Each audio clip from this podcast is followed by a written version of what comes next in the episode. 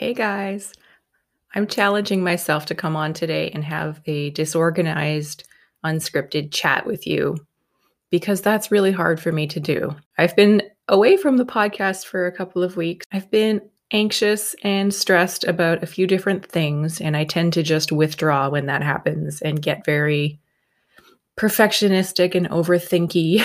Basically, I, I forget my own advice, which is to just show up.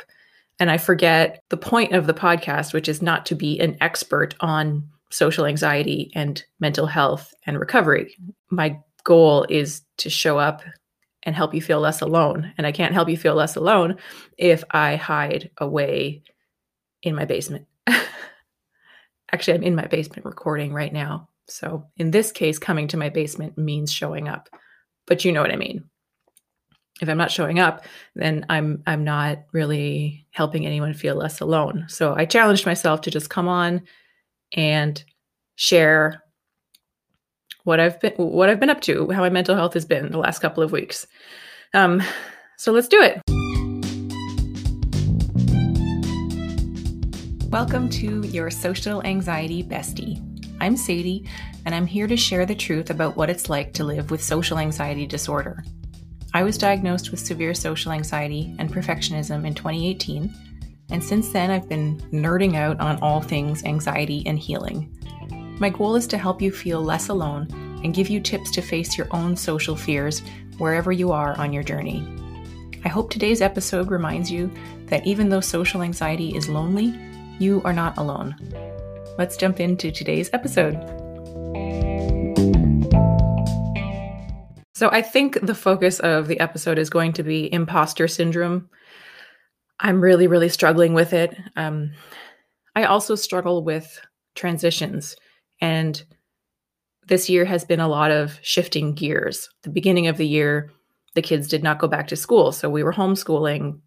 I was homeschooling. I was a stay at home mom basically for a month, month and a half wasn't taking on work. I was doing the podcast, but otherwise, just, you know, kid stuff. And then we got the announcement that the kids were going back. So this past week, they've been at school. And I haven't started working for pay yet. Um, I'm finishing up a course that I'm doing. And then I'm starting paid work again next week. So these have all been different gears to be in um, and then there was the whole stress of the kids going back to school during a pandemic and the kids not wanting to go to school, and the fact that my son is struggling with social anxiety symptoms. I don't want to say he has social anxiety. He's only six, like he's turning six this week, but he is struggling with symptoms of social and performance anxiety. And yeah, anyway, it's just a lot for the kids and it's a lot for us. I'm sure that you guys have your own versions of the struggle, the transitions, trying to make sense of of everything right now. So I I know that I'm not alone and I want you to know that you're not alone either, even if it looks different for all of us. Um, but the imposter syndrome I'm dealing with, I I think I'm just going to bite the bullet and talk to you guys about my work because I haven't really done it. I'm, it's kind of a, an area that's a little bit sore and kind of embarrassing, sort of, for me. Okay, so here goes. um, before I started the podcast, before I started my social anxiety account, before I was diagnosed with social anxiety, I was a full time freelance translator and editor. Um, I have a degree, I have a linguistics background and another degree in translation, and that included a focus on editing. So I have been doing that full time. I've done several manuscript edits for fiction books, and I've done one book translation and then a, lo- a lot of smaller documents for a variety of general business type clients, which I love.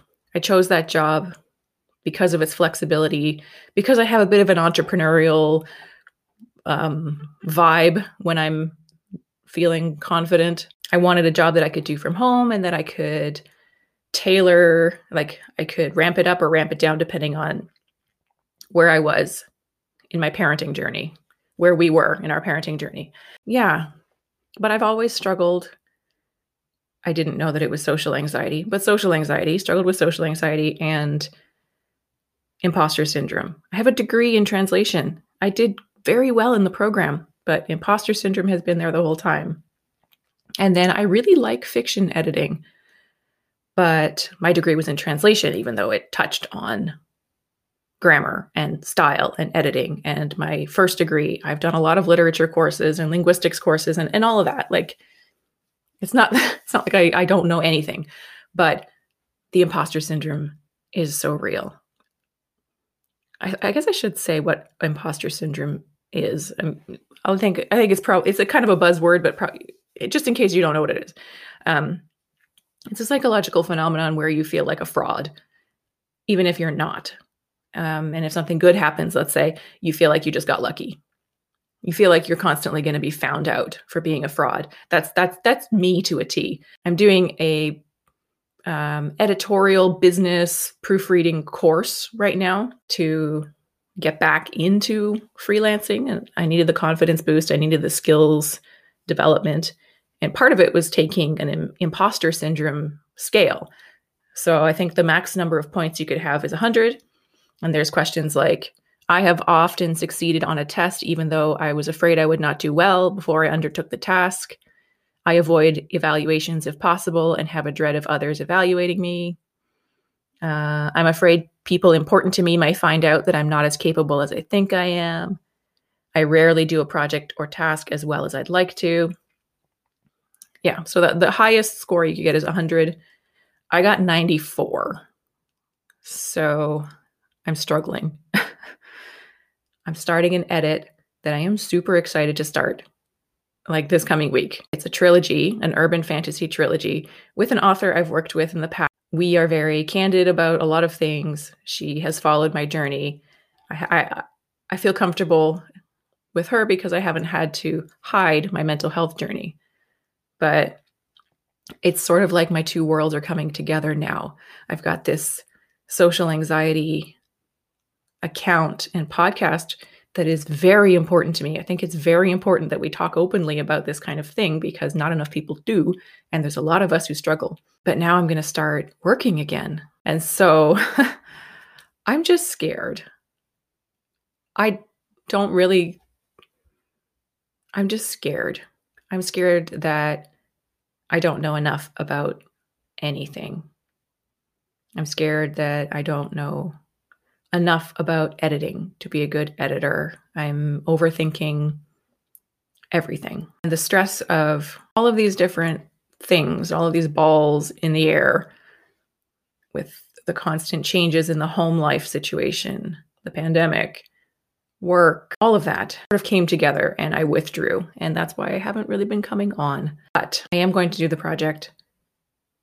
I'm going to do it well to the best of my ability, but not perfect. And I'm going to keep coming on the podcast because all of these things are important to me. And I know that my brain bully is wrong.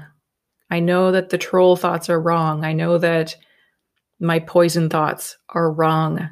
I know that anxiety, depression, imposter syndrome, self sabotage, they just plant venom in your brain. And it's not true, but it feels true. And I have to look at the evidence the evidence of all the progress I've made, the evidence that this author has come back to me after working with me in the past and seeing my journey online. I have to trust the evidence that you are coming to this podcast to listen for a reason. So perhaps it would be helpful for you to trust the evidence in your life too. If you're feeling like an imposter, feelings are not facts. We know that, but they feel like facts oh, do they feel like facts? But that's the power of that poison, the power of the poison thoughts. And I think talking about it is one antidote. It's one way for us to remember what's true. And imposter syndrome is not true. The feelings are true, but you are not an imposter. We all feel that way sometimes. I think I'm going to leave it here. I'm going to keep coming on. Social anxiety has its claws in me, but we're going to get through it together. Thank you for listening. Thank you for just being just being there for me to talk to. I hope that you found this a little bit less lonely to listen to. Okay, I'll catch you next time. Thank you so much for listening to today's episode, and I hope you found it helpful. Anxiety thrives on avoidance, and we can take back our power by just showing up, like you did today. Remember that you're probably underestimating how strong and wonderful you are, and you're probably overestimating how perfect and put together other people are. So show up scared, show up imperfect, just show up. And while you're at it, come find me on Instagram at your social anxiety bestie so we can be awkward together.